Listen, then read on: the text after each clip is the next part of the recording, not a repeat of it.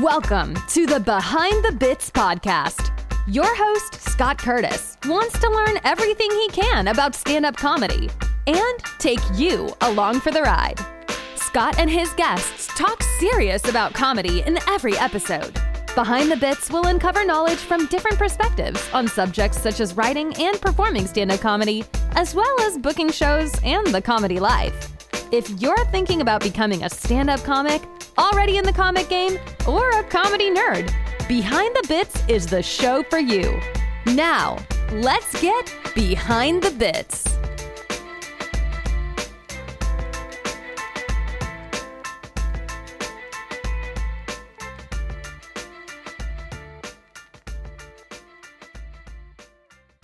My guest today, he checked out the uh, famous comedy store after he uh, had a gig at the Magic Castle in Los Angeles.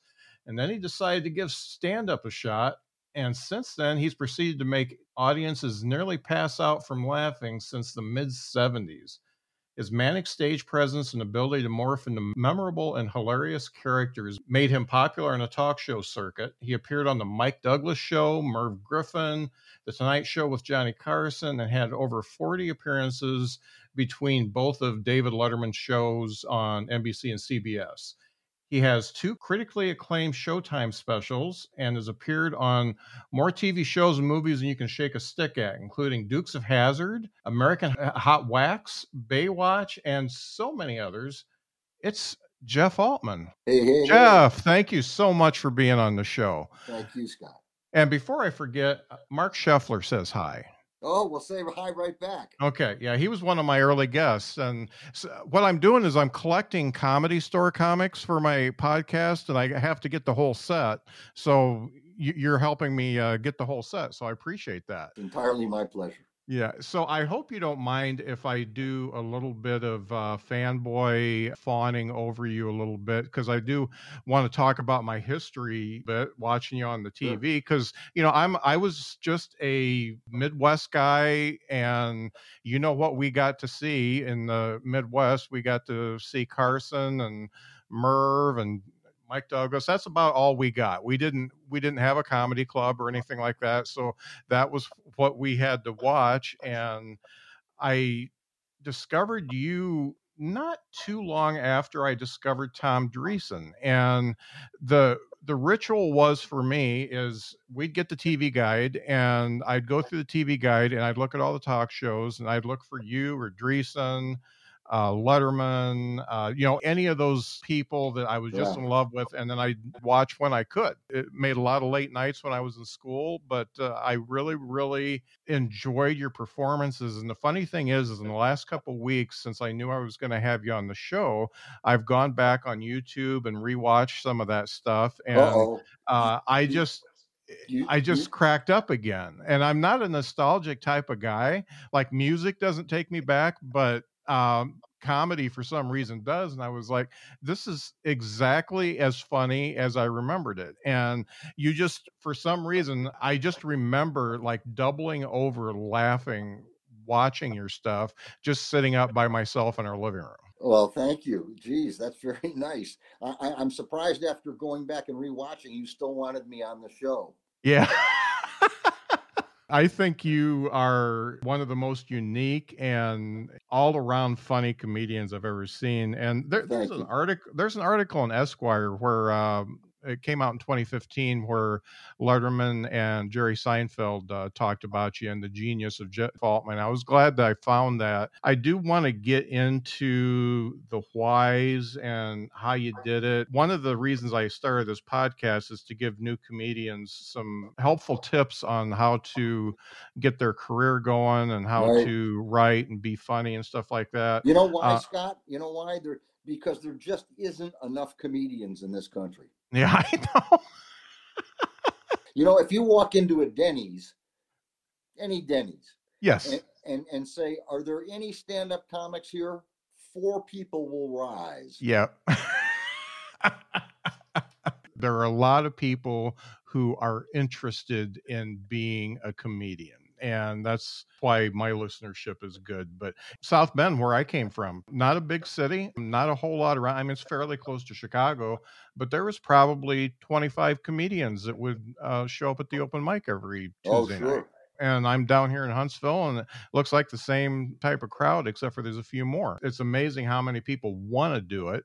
And this show is basically me learning how to do it because I started when I was 52. So I'm learning and they're learning, and hopefully people get some good nuggets from it. Good. It's great that you're doing this. This is a service to all of America. Yeah. Now, one of the things that struck me as far as you're concerned is, you know, I read all your bios and you're pretty high strung as a youngster. You, I, I mean, one of your bios says you had a special chair in the principal's office in grade school. And then when you were at Johns Hopkins, you got kicked out of the library for uh, dressing as a bush. It almost feels like you were compelled to be as manic as you were. Is that kind of accurate? I, I don't know whether it was uh, uh, manic or delinquent, Yeah. uh, but um, there was a chair for me in the office, and uh, in sixth grade, I was the first person to be suspended from Edward Smith School in Syracuse, New York. All right. In, in the history of the school, they said you can't come back without your mom. Uh-huh. Well, that that's a good record to have there. Oh, sure. I'm I'm terribly proud of my past. You're just naturally a funny guy, but that's not what you were going for because dad was a very good magician and you wanted to get into the sleight of hand type magic with Right. with, with cards and the like. Is that what took you to Los Angeles? Yes, I I got out of college in '74, and uh, I drove all the way to Los Angeles from my hometown of Syracuse, New York. And my father was arguably one of the very best card guys with a deck of cards in, in the United States. hmm And people from all over the country would come to visit us in Syracuse just to see him do stuff. And very friendly with a guy named Ed Marlo, who was uh, very good in Chicago. And uh, he knew Dai Vernon very well, who was considered the best of the 20th century.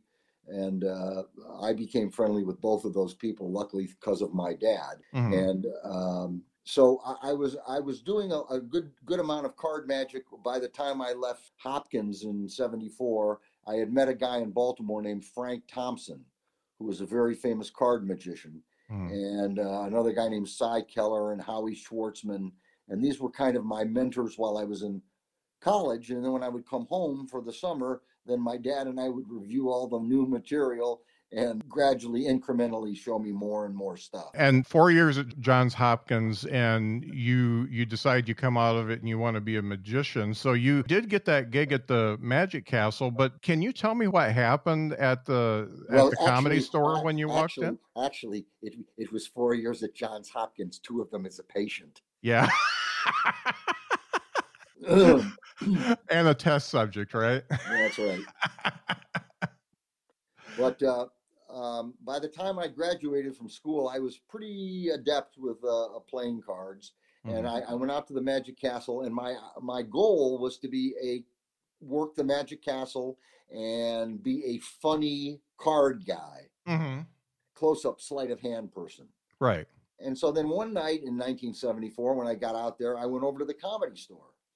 And somebody mentioned Syracuse, New York. I stood up and went, Yay! And Uh-huh. Mitzi Shore, who owned the comedy store, sent a guy over to my table and said, uh, The owner of the store would like you to leave. So I was kicked out of the store, the comedy store, the first first time I was there. And I remember saying to myself, Well, I'll never come back here. uh-huh. but but I did, and subsequently it was before Monday night audition night, and uh, it was it was on a Saturday night, and uh, there weren't enough people to actually go on. okay. And I walked over to Mitzi and I said, "Hi, my name is Jeff Altman. I've just been out here a short time. I do some impressions. Could I go up on stage?" She said, "Well, Altman, yeah, if you want to, go ahead. There's nobody left to go on." so I walked up on stage and I did okay. Uh-huh. she said, "Well, you can come back," and I stayed there for another thirty years. Wow. So, I, you know, if people haven't seen your act, they don't understand what they're getting into. I mean, you know, I know you've been compared to Robin w- Williams, but you're you're different than that. Impressions and doing your dad, physicality, and you were in the maybe a similar realm, but you were different. We were very much alike, and and uh, we were good friends. And in fact, my daughter sent me a picture the other night. I don't know where she got it from, but it was me and Robin on stage at the comedy store, and our shirts were off. Yeah. and that was before Bert Kreischer. Yeah. I don't think he ever wears a shirt. no, I, I, don't. I don't quite understand that, but he's a yeah. How did you come up with that act, though? Well, it took a long time and a, a lot of watching, and a lot of hanging around the store night after night after night. And I began to. You begin to realize, I think, what the level of being funny is, where what what you what bar you need to cross in order to uh, attract uh, some laughs. Mm-hmm. And there was a lot of good guys working there at the time. George Miller, mm-hmm. uh, Tim Thomerson, uh, Letterman by 19 the end of 75 and you you sort of and the bar was getting raised and raised and raised Mm-hmm. and uh, so it, it, it, uh, you know, unlike I think Letterman, who was always just himself, I realized what I had to do to get funny. And and uh, this fellow named Tim Thomerson, does that ring a bell? Oh yeah, he's he, he's on my list. So yeah, Uh, yeah, one one of the very funniest guys to ever do stand up. yeah. And um, he influenced me a great deal in that he he was really doing what you do in high school to make people laugh, but he was doing it in a more sophisticated way on stage. Mm-hmm. So I, I, I went back to my old high school stuff, you know, where I would jump out the windows of my physics class, and uh, Yeah. you know all, all that uh, physical crap, and and uh, I started doing it on stage, you know, smashing my head on a bar stool to open my act Uh huh. and uh, stuff stuff that didn't require much of an IQ, but nevertheless, I guess it was my energy that sustained me. In watching that back, there is really no time to breathe. I mean, you're laughing so hard, and there's the Showtime special, Sweet and Meaty. You never got to see the other one. They they never. They, I think they showed it once, and then they put it in the can. Oh, It's- did they? It's the best thing I ever did in my career. Oh, wow. But- Can you get but, it back? Uh, I think I have a copy here. Okay, that's Uh, good. But they should run it now. It was me Yeah. doing my character Carl. You know that kind of guy, yeah. uh, never drunk, never sober. Uh, Yeah, Everybody has an uncle like him. You know. yeah. Get out, get out of my face, buddy, before I slap you. One of those guys. yeah. And the it was based all on that character, and uh, there had been a, I guess, a robbery in the in the, in uh, uh, the city he lived in, and and and he he went on camera to talk about it, and it was all about him watching TV to see himself come on TV, and it, it, it, and it was it was it was really very good. The strange Uh-huh. thing about it though is one female, probably about 29 years old, walked up to me one day and said, "You know, the character you did wasn't very likable." And so she didn't get it at all. yeah. And she she was one of the execs. Uh, oh, wow. Yeah, I mean it was just just nuts.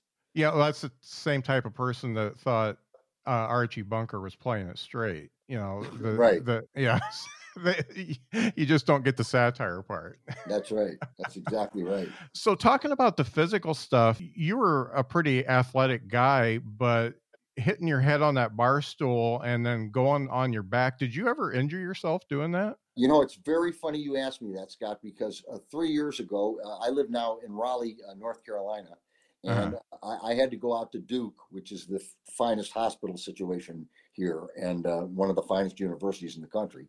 Uh-huh. And um, the, I had my back had to be fused. Y- So yeah. it was years and years of falling down and rolling around and doing dropping to the ground and all that stuff. I think contributed to the surgery. I mean, you were good at it. You, you you landed well, but the distance from which you flipped to uh, hitting the ground, there's nothing you can do about that. It's not like a wrestling ring where they have it padded and springs and all that stuff. No, very often you were on a stage that had tile. Yeah. So, so you know, and uh, uh, so I, would hit the dirt, and uh, it wasn't always comfortable. Mm-hmm. You stood out pretty quickly once you got. I, I think maybe Merv was one of your first uh, talk show gigs. Yeah, and you stood out pretty quickly and you became kind of a hot commodity. I mean you were just all over the place for quite a while. Were you ready for that? Did that how, how did that affect you? It, didn't happen it happened relatively quick uh, my my friend god bless him who passed away ricky jay the magician mm-hmm. uh, uh, was always amazed at how he thought it went very quickly mm-hmm. that, that, that you know he was he had been in the business for years and nothing had happened until he got later in life in a short time I was on TV. I was on TV within a year mm-hmm. of coming out there, and uh, then after that, I started doing the Mike Douglas show on a regular basis, and then the Tonight Show on some regular basis, and then Letterman. but um, uh, the acting uh, really started, uh, Scott, with commercials. I, I, got a commercial agent, and they said, well, you know, you'd be you'd be good in commercials because I, I had a very straight kind of, you know, uh, boy next door look mm. then. and uh, still, uh, and uh, it just got started from that. And, and I, I think CBS saw me on a commercial on a pretty famous commercial. It was a Bud Light commercial where a flaming hoop appeared and dogs were jumping through the hoop. And, mm-hmm. and I'm there going, "What dogs? Hmm, jeez." And a guy comes over and says, "I'd like a beer," and I go, "Showtime," and walk away. Uh-huh. And, it, and, it, got it got a lot of airplay, and I, I made a lot of money from that commercial it, it, what I thought was a lot of money at the time. Yeah. And uh, then then I started to do some series work and guest stars on TV shows, and uh, I was kind of a semi regular on Baywatch, and uh, mm-hmm. I, I, was a semi regular on the Dukes of Hazzard. Yeah. That was 1980 that started. All of that happening in such a short period of time, how did you handle that? Did you become one of these uh, crazy party guys, or no? Well, I got married to my first wife in 1979. Okay. And uh, uh, so that kept me somewhat corralled. Uh huh. What can I say? I, I was I was thrilled by any success that I had. You know, I you know, I can remember getting on the phone and going, "Hey, Dad, listen to this. I'm gonna be on the Tonight Show." Oh my God, can you believe this? I'll be on the Tonight Show. And my father's uh-huh. there with his pants up to his neck going, Oh, Jesus, I'll slap you past payday, buddy. I'll hit you so hard by the time you stop rolling, your clothes will be out of style. How you like that? it's always good to have a dad to put you back in perspective. Oh, you know, the last thing, Scott, my dad said to me before I got in the car and drove out, out of the driveway at 101 Hillcrest Road in Syracuse was he looked at me and he said, What the hell are you going to do when you get out there? I mean, you know, and I sold cars. I sold cars when I first went out there. Uh huh. Then and then every night I'd be at the comedy store. Every day I'd be selling cars. And then when I started to get gigs in '75, I I I no longer worked uh, regular jobs. Uh huh. Now your dad had to understand the attraction though, because being yes. a magician himself, you know, you, and, performing is performing. Yeah. Yes, exactly. Yeah. I know that was a big move. I mean, you're going pretty much coast to coast. I, I'm sure as a dad, I, I, I know I was concerned when both my kids moved, so I I, I can understand the concern. yeah, maybe your kid will be going up like uh, uh, William Shatner. Soon. Yeah. Uh, he did apply to be an astronaut, but uh, he's got he, has got a lot of knee problems, so I don't know if that's going to happen. And he's also uh, six five, so they they, they don't yeah, but they don't like the the tall ones in the in the ship. So yeah, but when you're weightless, it doesn't matter. Yeah. I guess that shows a certain amount of maturity on your point at a pretty young age because so many of the comics they were coked up, they were partying and doing all that crazy stuff. It seems like you kind of edged your way around that. Well, uh, I, I don't know whether I should tell this on myself, but I will. In 1978, I was doing a play uh, for the Mark Taper Forum Lab, which is a reasonably prestigious place. Mm-hmm. And uh, the guy who wrote the play had seen me at the comedy store and he thought I'd be perfect to play Harry Houdini. And it was a show called Ormer Locklear, who was a wing walker back in the like 1918. Uh-huh. And he would uh-huh. walk on the wings of biplanes and stuff. Yeah. And it was about that era. And Houdini was one of the characters. There were four people in the in the cast. cast members were saying, "Man, you got to try cocaine, man. You got to try cocaine. It's just fabulous, man. You get really high, you feel great." So I did it for for six months of my life. I enjoyed the cocaine Uh-huh. until I went to Cedar Sinai Hospital one night with my heart beating like this. yeah. I had one more episode like that, and I said, I will never do this again in my life because it could and probably would have killed me. uh-huh. And it is Yeah. a very, very dangerous drug. Yeah. Oh, it is. It it it most certainly is. Uh Very addictive, and the high is uh, uh, addictive, and uh, the lows the next day are off. so thinking about your you know all of this happening so quickly and you being wanted for so many projects how did it come around that you were able to manage the business side of it? Because that when that hits you so quickly how do you manage that part? Well, you get talked into various um, compartmentalizations, like Mhm. you need a manager, you need a business manager, you need an agent, you need a publicity person. And before you know it, half your money is gone. uh And you, I did need some of those people back in the 80s and stuff, and then in the early 90s, uh, halfway through the 90s. But eventually, uh, you begin to uh, sort of fire people one at a time as they, you find out they're not really doing much for you. I'll tell you, Uh-huh. funny, tell you, tell you a funny story. I can't think of the guy's name right now, but he, he only handled me and Albert Brooks oh, okay and nothing was happening at the time. And I called him up on the phone. And I said, "Gee, any any business going on?" He says, "Listen to me, okay, kid. Let me let me tell you something. I only handle two guys, okay? I handle Albert Brooks and I handle Jeff Altman." I said, "Yeah, but I I, I kind of need some work right now." He says, "Let me tell you what you do. You go out and get yourself a series, and when you do that, that's when I go to work." he had that, he had that backwards the, s- the single funniest uh, uh, line I ever remember from show business was that. yeah You get yourself a series, and then we'll get you something. Okay. oh, that's great. Um, how did you? I, I, I got to go back to your act. uh, How did you come up with all these characters? Because uh, th- they have to be rooted in some something real. Um, because you you played them so effectively. How how how did those start coming about? Well, uh, I, I when I worked, uh, one of the characters I do that I enjoy is uh, the character of Carl, which the Mhm. Showtime special I mentioned to you uh, was based completely upon. hmm And um, uh, he was a guy who was my sales manager at Universal City Datsun in Okay. 1974. and uh, I remember coming in the first day and meeting the crew of guys I was working with that were selling Datsuns, now Nissan. uh-huh. And uh, I came in the second day, and and Dave wasn't there. So I turned to Fritz, who was my sales manager, who was became the character of Carl that I do, Uh-huh. and I said to him, "Fritz, where's Dave?" And he took a big drag of his cigarette and said, "He's a fucking ghost." Well, that just dropped me. I mean, I, I, I had never heard anything that funny. And, Uh. and so it, it, it was him that gave me a character. It was my dad that gave me a character. And other people were doing characters that, gee, I said, you know, I do a character kind of like that. You know, uh, maybe I should rev that up and get that on stage.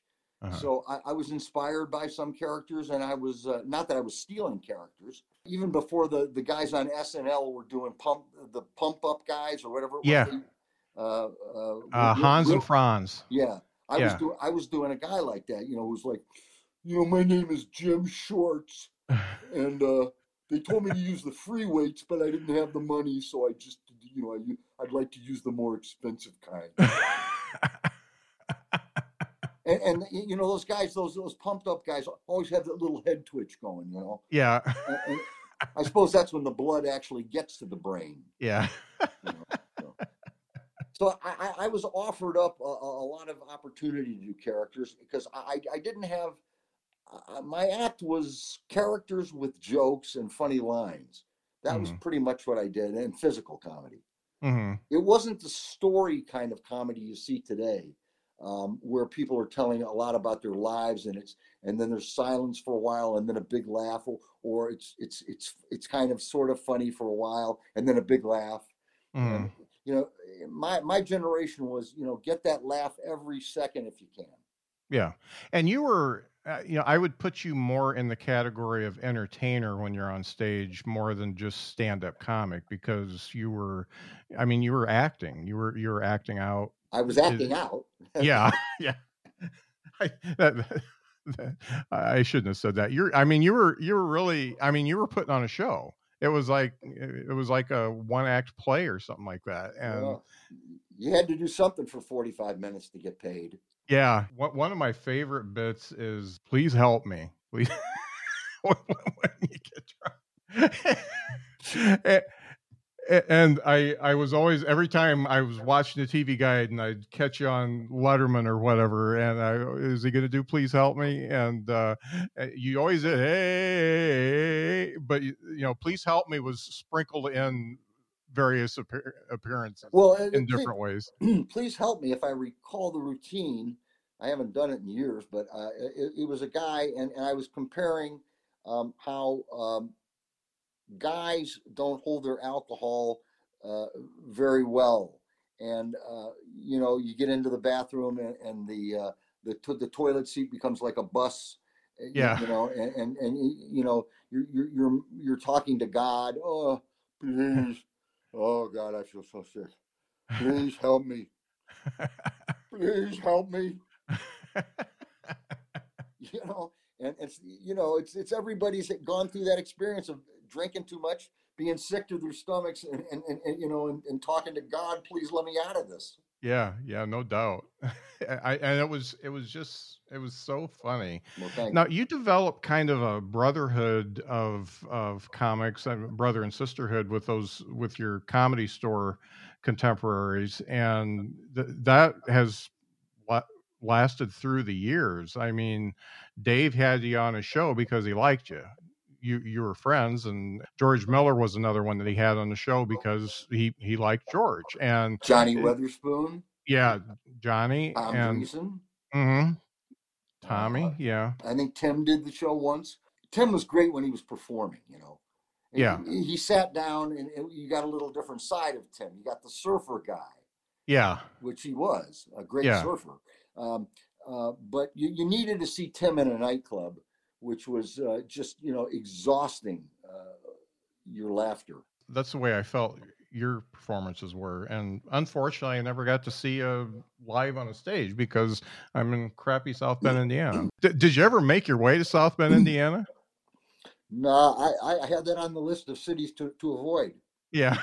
I certainly would have done a gig had there been one there. I yeah. used to work Indianapolis quite frequently. Okay. Yeah. Yeah, and Indy's still a pretty good comedy town. I'm sure it is. Yeah, they've got about a million comics there. So this okay. brotherhood, brotherhood and sisterhood, uh, uh, you know, because I I would probably put like Elayne Boosler in. I was just going to mention that name. Yeah, she was the best. I think, uh, for my money, the best of all time. Yeah. She told me in a phone conversation about three years ago. She said, "I've done my last show." I guess it was two years ago that I said, "I've done my last stand-up show." Uh huh. I, have walked away from a couple different careers, and you, you don't want to look back. You're just kind of done, and and that's uh, I, I can I can certainly understand that.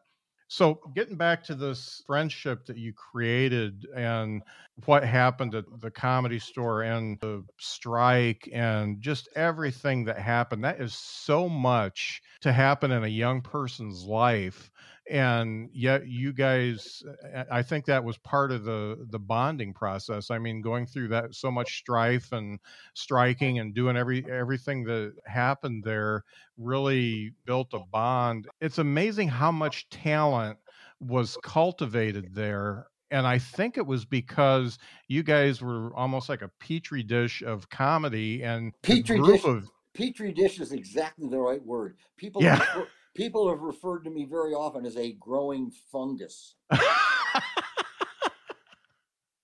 so, but but it, there was there was a tremendous amount of camaraderie, Scott. There was a. yeah. Uh, uh, uh, you know, I remember walking the line with Dave Letterman, and uh, from that d- developed a very, very strong friendship. I, you know, I mean, he's one of my closest friends, and uh, if not um, among the top three closest friends I have. Mhm. And so that that uh, was a nice thing. And I, I, you know, I was friendly with George Miller, who left all his comedy material to me. Oh wow. I mean, I have a box in my closet filled all with George Miller material. Wow. And he, he, he, as far as being prolific, he was about at the top of the list. Joke after joke after joke. I mean, Yeah. there, there, there was there were instant segues. Whereas, whereas you you see somebody today talking about something for 15 minutes, and in that right. and in that 15 minutes, plenty of laughs. But uh, George was bang, bang, bang. Right. He was conversational and and Mhm, uh, yes. a little Yes. a little a little bit more lower energy than uh like you or like a Sam Kinison or somebody like that. yeah. Along with this camaraderie, I know that there were everybody went in a lot of different directions Mhm. because like I, I mentioned Mark for you know he, he did his stuff there and then you know he went on to you know screenwriting and that uh, one movie uh, the, the last house on the left that uh, was super low low budget movie that Roger Ebert liked for some reason and then uh, he you know he's still a cult favorite at the horror conventions it's amazing how people went different directions and you definitely went uh, different directions with the comedy doing your act and doing tv like you said two years ago was your last stand up and you have Well, of course, of course, COVID hit too, and so yeah right but you've kind of morphed it all the way back. You've you've kind of gone back to the magic thing and now you are jeff altman the card magician. That's true. yeah I, So- because of my my daughter, uh, unfortunately, bro- I, as I mentioned before, broke her uh, uh, her, her uh, bone in her hand, and I have to go to New York City on on Monday. She's being operated on on Tuesday, and um, uh, I missed the convention I go to every year in Buffalo as a result. It's going on right now, Mhm. and, and I couldn't take the chance of catching COVID uh, because of the hospital environment that I'll be in. Uh, so I, I couldn't go, and I'm very disappointed. Yeah i'm sorry about that Yeah. I'm laying I'm laying low because my son's getting married next week. So Is he really? Yeah, yeah, mm, Congratulations. yeah. So uh, that's gonna be fun. These magic conventions, you get a lot of guys going, What? A vaccine? Vaccines don't work. I, I, take, I take this uh, uh hydrochloroquine and so on. Yeah, Done marvelous things for me. yeah. I'm as clean as a swimming pool. Hydroxychloroquine.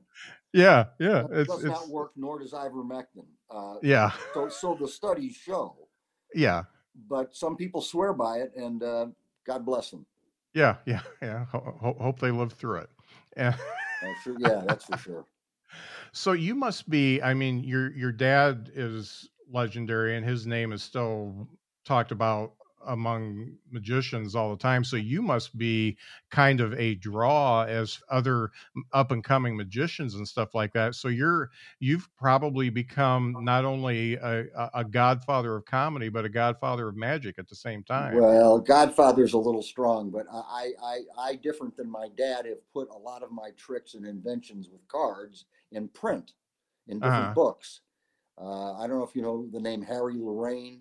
I, I haven't heard that. Harry. Lorayne used to go on the Tonight Show, and he would memorize the name of 500 guests, and then have them sit down one at a time. Oh, Uh, Mr. Uh, uh, Kingsley, you sit down. Uh, uh, uh, Mrs. White, you sit down now. And then you would leave one guy at the end and remember his name, and the audience would, you know, right on their feet, standing ovation. I remember that now. I, I yeah. Well, he was also a superb card handler and Okay. wrote man, many books on, on, on card magic. And I published a fair amount of material in his books, uh, along with a lot of other books uh, Mhm. a- as well. So d- my dad didn't do that. My dad was just strictly a reputation guy yeah. whereas somebody can you know uh, kind of revisit my career by looking at some of the tricks that i have in print I mean, you're kind of documenting stuff that Dad showed you anyway, right? Well, uh, no, uh, yes, yeah, some. The, Yeah. the, the very first trick I really had in print that made there's a famous course in magic called the Tarbell course, Uh huh. and uh, they did an extra edition. In fact, Harry Lorayne did the extra edition, Tarbell number seven, and I had a trick in there that was based partially on an idea of my father's and an idea of mine, and Uh-huh. so that appears in that book, and it happens to be a very good trick. When you perform magic, I know you're humorous. What have you taken from your act, and what have you just said? I'm never going to do this again. Well, it's strange you ask. Uh, uh, two years ago, my friend Dean Stern, who's a great magician in uh, Bangor, Maine, uh, and I did a, a lecture in Buffalo, strangely, and Uh-huh. uh, just the two of us. And I, I did card stuff, and, and but I, I introduced myself with kind of what I was doing uh, with my act at that time. Uh huh. You know, I'd say, geez, I had a hard time coming in here, man. No one picked me up. There was no one at the airport. I didn't get in until three o'clock in the morning. The flights were delayed. I don't want to say what airline I was taking, but they fly a lot in the Southwest. Uh huh. And uh, so I, I, I, there was nobody there to pick me up. There was not no the cabs had stopped. It was 3 a.m. So I ended up taking a bus, and I had never driven a bus before, and so and it was that kind of stuff, you know, Yeah. conversational kind kind of Yeah. you know. And and then and then I got into the cards. That's good. I, I I hope I get to see you uh, do magic because Well, uh, here, that- here we here we go. I'll, I'll I'll fan the deck in front of your eyes like this. all right. You can see the cards, and Uh-huh. I want you I want you to just uh, let me get rid of the jokers. I'll fa- can, can you see the cards? Move them to your left a There little bit. Okay, I see them. You see? Did you get a card? You're thinking one. Yep. You- you- You're thinking of one card. Yeah. God, I don't know. You could have been thinking of anything. I'm going to put up one card for the first time. Name the card you just thought of. Seven of diamonds. Are you serious? Yeah. I thought you'd say the king of clubs. Now, let me- Oh, let he me, w- let me he show was you right something. next. Let me show you something. The seven of diamonds, I think, is in this pack. I know it's in this pack, but you said the king of clubs. That's because you forgot your card. okay. No, I, I actually had the seven of diamonds. right. Oh, okay. yeah, I, it's hard to do this on a podcast, yeah. you know, but uh, I made the card change. Yeah. I saw see, that. You couldn't see below my neck, but that Well, I do know that the king of clubs right by the seven of diamonds when I saw it. I knew you were thinking of one of the two as I Yeah. fanned the cards. I don't want you to explain that, but that that's almost steering somebody towards the right card, right? Well, um, no, no, Okay. not Okay. not not exactly. Okay. There's Okay. there's a there's a little bit of sleight of hand involved. Okay. Okay. I, I don't even want to know. I would rather just say, oh, how That- do you do Th- that? that's what people used to say after I performed stand up. oh, That's because they'd been laughing so much and they could finally breathe. oh, that's really sweet. Do you keep up? You, you mentioned Bert Kreischer. Do you keep up with more current comedians and do you watch them? Yeah, I mean, not not uh, you know, uh, I mean, uh, uh, Sebastian Maniscalco was performing at the Comedy Store right when I left, hmm so I saw the inception of his uh, career, hmm and uh, I mean, isn't he the biggest draw out there now? Yeah, he's he's he's big. Yeah, He's big. Who who, who else? uh, Mention some people who are real big now. I'll tell you if I've seen them. Nate Bargatze. Nate Bargatze, really? Yeah, Are you serious? yeah, he's huge. His father is a comedian. uh, excuse me, a magician. Yeah, he is, and uh, his dad will tour with him and open for him. That's what I've heard. Yeah, and his dad is the coolest. Oh, that's neat because I have a friend here in Raleigh who's one of the best card guys in the country, and uh, he knows uh, Mr. Bargatze.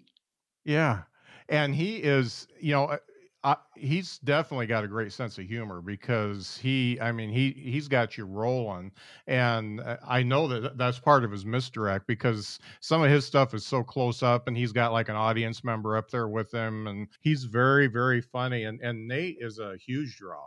Is he? He's yeah, he's one of the one of Yeah, the I've biggest seen ones I've seen there. Nate. He's solid. Uh, Yeah. Name somebody else. Uh, well, Jim Gaffigan, he's Sure. big. Bill Burr, Oh, sure. yeah, he's Brian big. Regan. Brian Regan. Thinking of another kid who's who's who was on SNL a couple of times, who's very good. I don't know why I can't think of his name right now. Everybody Okay. knows him. He, he's very monologue. He's always dressed in a suit and tie. Mulaney. Yeah, John. Yeah, Mulaney, John Mulaney. Yeah. Tremendous. So, what do you like and what don't you like about the modern comedians? Well, um, th- th- they uh, they really surprise me at how a- they're able to talk about a subject for a long period of time, and within that context, uh, really squeeze a, a lot of humor out of it. Mhm. Um, whereas, you know, I was, you know, uh, kind of peripatetic in that I would smash my head on a stool, get up and go, hey, hey, hey, hey, you know, Mhm. get the audience going, and then and then do something else real quick, and then tell something about a commercial, and then move to a character, and and it was it was happening, uh, you know, at, at the speed of light, uh, as far Mhm. as co- comedy goes these days. Mhm. I had to do that to get laughs. I mean, if I had tried to stand there and go, well, I started out at uh, Syracuse, New York, and then I went to college, and then I came out to the West Coast, and then I I started lighting farts for a living. You know, I mean, I just would. I, I, I- was not capable of doing that. I had to do Yeah. something uh, in in the moment that, that I thought would get laughs. And I think Robin and I were, were similar in that in that way. Although I did precede Robin. Uh-huh. You mentioned what you like. What don't you like about modern comedians? I don't think there's anybody as funny as Leno doing stand up or Seinfeld. I don't think there's anybody as smart and funny and uh, turn of a sentence. And I'm talking about the funniest person I've ever known, and that's David Letterman. The guys that are all doing late night shows right now are all very good. There's not, there's not a bad one among them. Mhm. And, and yet nobody uh, compares to Dave. You know, it's funny. I used to subconsciously emulate Dave because I'm a Midwestern guy. You know, he he went to Ball State. I wasn't that far from Muncie, and He's going I- to Muncie. He's going to Muncie on Thursday. is he? Yeah, yeah he's going to Ball State on, on Thursday to do something. Yeah, I I worked in Indy. Uh, I managed a restaurant in Indy in the mid '80s, and one of uh, the waitresses that worked there also worked at the deaf school in Indianapolis, and he was a big supporter of the deaf school. She came into work one day and she said, "Yeah, Dave Letterman showed up," Yeah. and I'm like, "You could have called." because I wanted to meet him so bad. But but anyhow, I used to I used to subconsciously I think emulate him. Uh, didn't- we all? That, that that's what I'm saying. If anybody in my generation changed comedy and television, there's no question that it was Letterman. Yeah. But my mom would say, "Oh, you're just acting like that David Letterman again." And, and then your dad would say, "I don't, I don't think he's funny. I don't, I don't dig that crap. I don't. I yeah. don't- he ain't funny to me. I, I, I, I like Johnny Carson, Yep. who, who was arguably the greatest maybe of all time. Yeah, it's funny because when I do stand up, people and my I know that my voice is my the timbre of my voice and all that's similar to Dave's and everybody says, "Oh, you you you remind me a lot of Dave Letterman up there." And Really? I'm like I'm like, "Oh, oh golly, thank you." oh, gee, gee golly. I put some gollies in my act anyway. So Yeah. yeah, that's uh because uh, they got to know where I'm But, from. he, but yeah. he, he's changed Scott the way we looked at TV. In fact, that was why that was the, the biggest mistake perhaps I ever made in my life. At the very time, variety shows, which I starred in one in 1980 called Pink Lady and Jeff. You remember that? Oh yeah. Oh yes. Um, It's on the YouTube. oh God, help me. Um, but um, at the time, that phase of show business was was disappearing. Dave came on TV. Uh-huh. and he, he you know his whole thing was anti-television Oh yeah. it, it yeah. was you know it was the opposite of what we had seen for for well let's see that was 70s 80s so 30 for 30 years we had been watching straight ahead tv and now Yeah. dave shows up and it's all skewed differently Uh-huh. Yeah. and i was just very lucky to have been able to do his show to keep my career alive Yeah, yeah, yeah. Um, and once again, my apologies for Pink Lady. I'm sorry that that happened to you. But well, they uh, could they couldn't they couldn't speak English. I mean, they really Yeah. they really couldn't speak English, so they talked and sung phonetically. Yeah. and the, the two girls. But in Japan, they were equivalent to the West's Beatles. They were Yeah. to the East what the West was to the Beatles. So Yeah.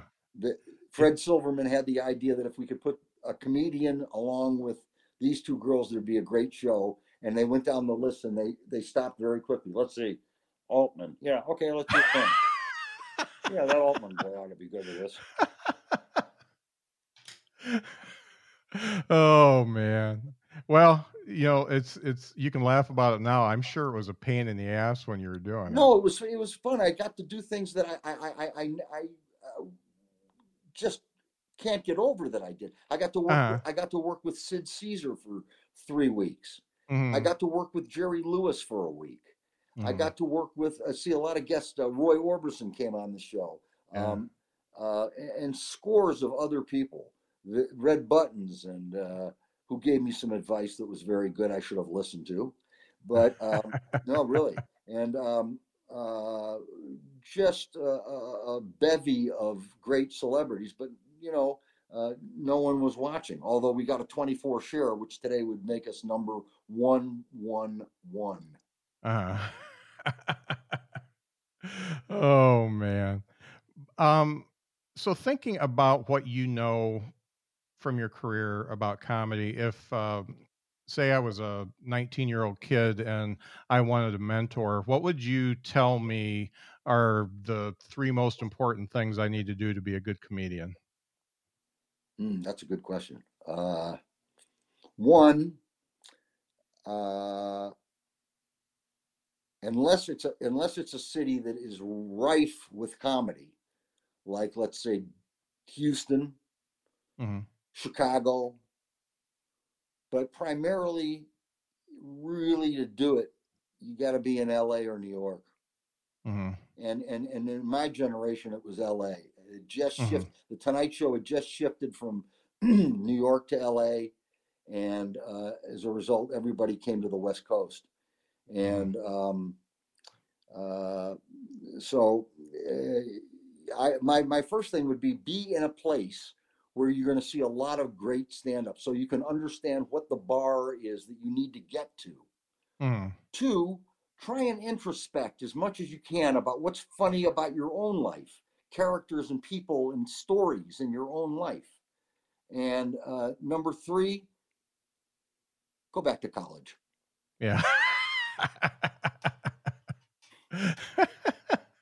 Good advice. I'm glad my kids did that. Yes. I'm even glad I went to college, believe it or not. Yeah. Yeah. I- I- yeah, I mean, I got to I got to I got to Johns Hopkins in 1969 and the fall of 69 and I walked into a calculus class. And from the instant I walked in until I walked out of that first class, I had no idea what the fucking guy was talking about. and I got I got an 8, an 8, not a 9, an 8 on the midterm. So, I mean, there's no curve anywhere in the universe that can save your ass at an 8. no. oh, that's funny. And you know what's funny about math because uh, you know, I didn't know that my son was like this math genius the whole time he, he was growing up and because he didn't want to go to school. He, Really? he said school he said school was boring. He, he said I already know all this stuff, uh, but I didn't believe him. So we made him go to school, and then then he goes to college, and it turns out he's he's he's a math whiz, and uh, it, he didn't get it from me. I, I'm I'm a wordsmith. I'm not I, I anything beyond addition and subtraction, multiplication. I'm no X's and Y's and stuff like that. Well, I you can do that. join the Jeff Altman Club. Yeah. All right. Well, I tell you, Jeff, it has been an honor to talk to you. Thank you. And uh, I, you know, the funny thing is, is I wouldn't have even reached out, but one of my comedy buddies, what's his name, Trent, uh, had you on his Trent, podcast. Trent Mabry. Yeah, and I'm having him on my show because he just uh, he just moved out to New York from Indy, Yes, and I've, uh, I've and stayed I in thought touch with him. I've stayed in touch with him. I, I'm, that's good. he's a good kid. Uh, Yeah, he really is, a and he's nice very kid. funny. Yeah, and I said, "Well, holy shit! If Trent can get him on, I think I should be able to get." Him. no question. Can I, but I, uh, you can I were, mention, can I mention another podcast that I did? yeah. I was on Gilbert's uh, Gilbert Gottfried's podcast. Oh, oh, excellent. I love Gil. Gil's great. I mean, you know, Yeah, he he- he's great because there is nothing else like him. yeah. I mean, And Gilbert is and great. how, how many minutes were your credits that he read? well, he works with a guy named Frank Santopadre who does a lot of the research. And yeah, but but Gil, when he's when he starts a show, he he he says everything you've ever done. Yeah, he did. He, he did. Yeah. He did do that. But the, the interesting thing was uh, Dave Letterman and I were on a show called the Starland Vocal Band in 1977. Uh And son of a bitch, if if I didn't, if he, if Gilbert didn't start singing the words to that song. I mean, Sky rockets in in flight. flight, afternoon delight. So that was That's fun. Hilarious. Scott, this is this has been as much fun as I've had. yeah, well, great. Just today, though, right? I don't know.